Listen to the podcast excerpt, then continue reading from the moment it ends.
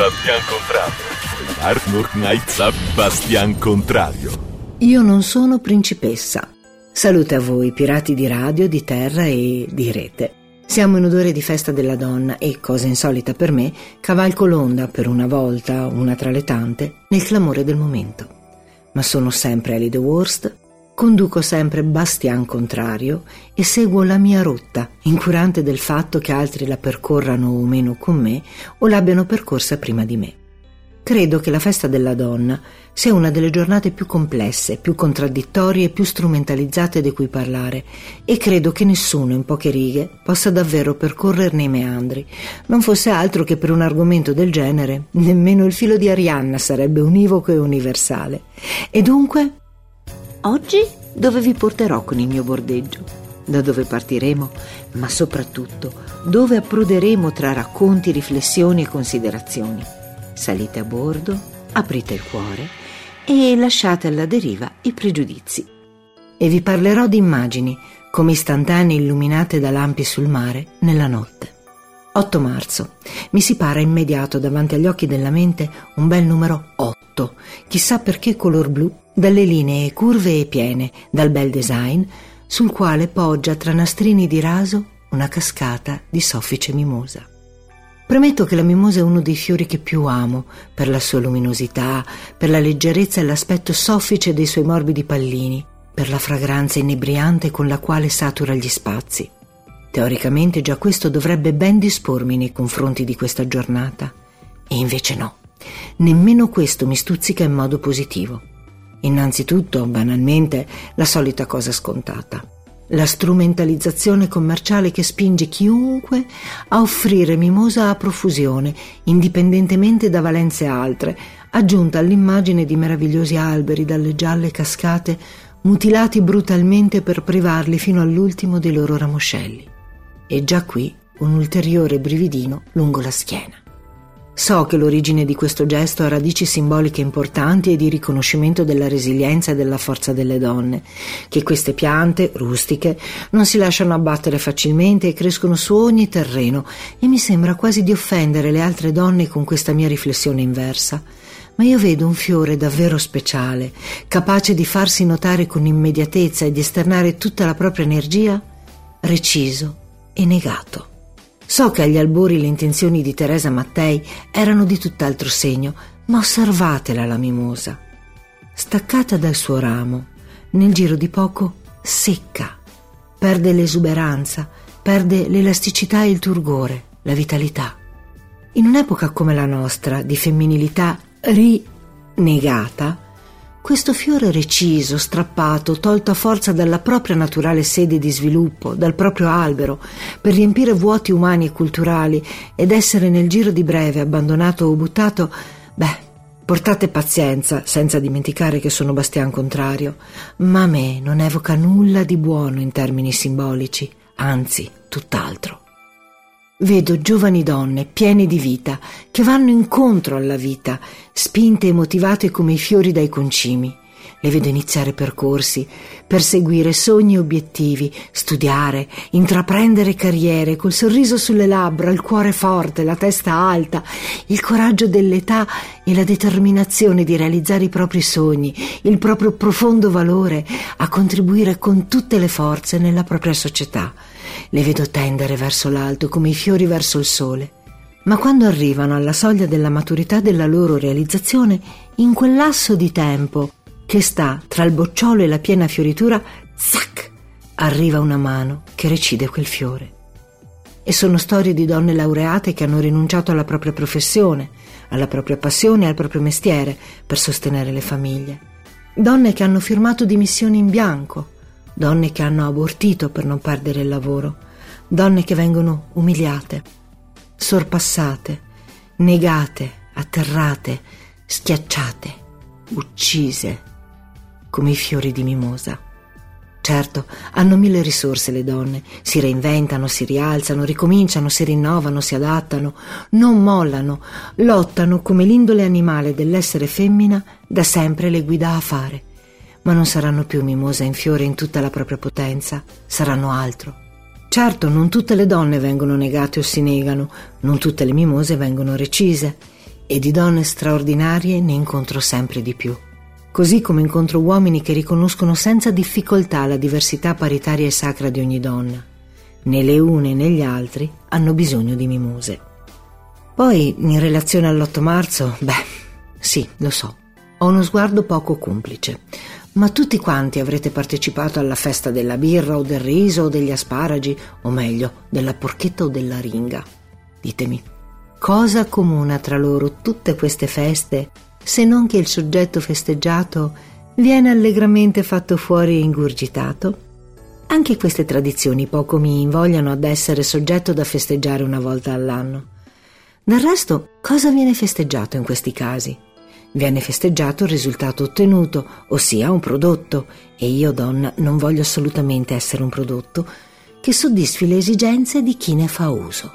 Perdonatemi, forse sembrerò sfuggente o egocentrica, ma io non ho nessunissima intenzione di essere usata o di costruirmi su misura per assecondare desideri altrui. Può essere che i miei desideri ben si interfaccino con quelli di qualcun altro, ma non che siano veicolati e contenuti per soddisfare esigenze di qualsivoglia tipo di altri. E poi, cosa vuol dire festa della donna? Posso capire la festa di laurea. Qualcuno ha sostenuto con impegno un percorso di propria scelta e sta realizzando o cercando di realizzare se stesso. Ma cosa vuol dire festeggiare la donna? Ma avete presente cosa state dicendo quando pronunciate la parola donna? State nominando l'intero universo e tutti i suoi fenomeni. Come pensate di contenerlo nell'espressione festa della donna? Come pensate di contenerlo nel tempo esiguo di una singola giornata all'anno? Nemmeno gli stereotipi hanno più la capacità di rappresentarci. C'è stato un tempo in cui le donne, loro malgrado, erano inserite in categorie dai confini rigidi e precisi. Le madri, così pudiche che ci si sorprende che abbiano potuto procreare, le mogli, le piedonne, le amanti, le meretrici, le svergognate, le zitelle. Ma ora nemmeno la nostra identità sessuale ha più confini certi e si pensa di poterci contenere e arginare mettendoci sotto i riflettori, falsi appunto come quelli di uno show, per poche ore all'anno. Mimose, dicevamo prima. Mimose, ma anche papaveri, rose, margherite, viole, gigli, nasturzi, daglie, ciclamini, tarassachi, eliotropi, agapanti, stramoni, aconiti, narcisi, ixi e gladioli. Ciascuna di noi ha personalità, sogni, ambizioni, speranze, tabù, desideri, paure, espressioni, vulnerabilità e dolori diversi. Ognuna di noi ha compiuto azioni che possono apparire incomiabili o deprecabili, ma per le quali ci portiamo addosso la nostra personale soddisfazione o fatica o dolore o cicatrice, senza necessariamente essere comprese o condivise da altri, ma nemmeno da altre, perché nemmeno tra di noi ci è facile trovare un comune denominatore. Come si può pensare di fare di noi un unico emblema, un unico stereotipo?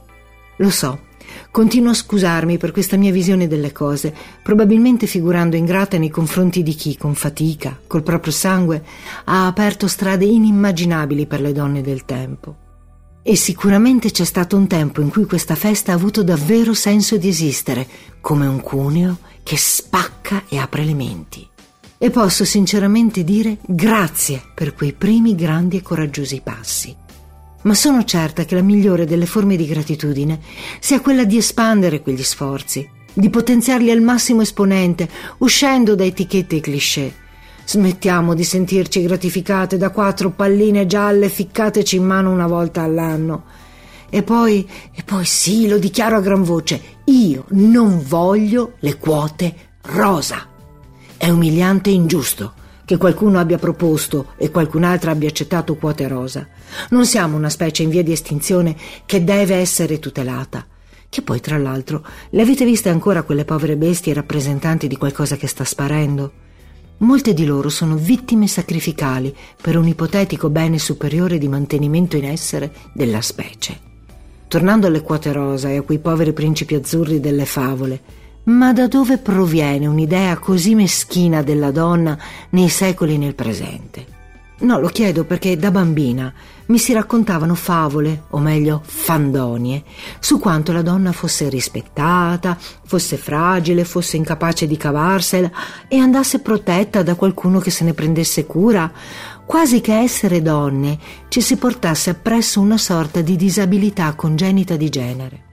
Poi però si vedevano donne fare fatiche pazzesche in ogni situazione, dai campi alle pulizie, all'acqua da portare, alle bestie da accudire, alle famiglie numerose da governare, dai chilometri da percorrere a piedi o in bicicletta ai lavori in fabbrica, all'assistenza ad anziani e malati. E allora le forze dovevano emergere. E come?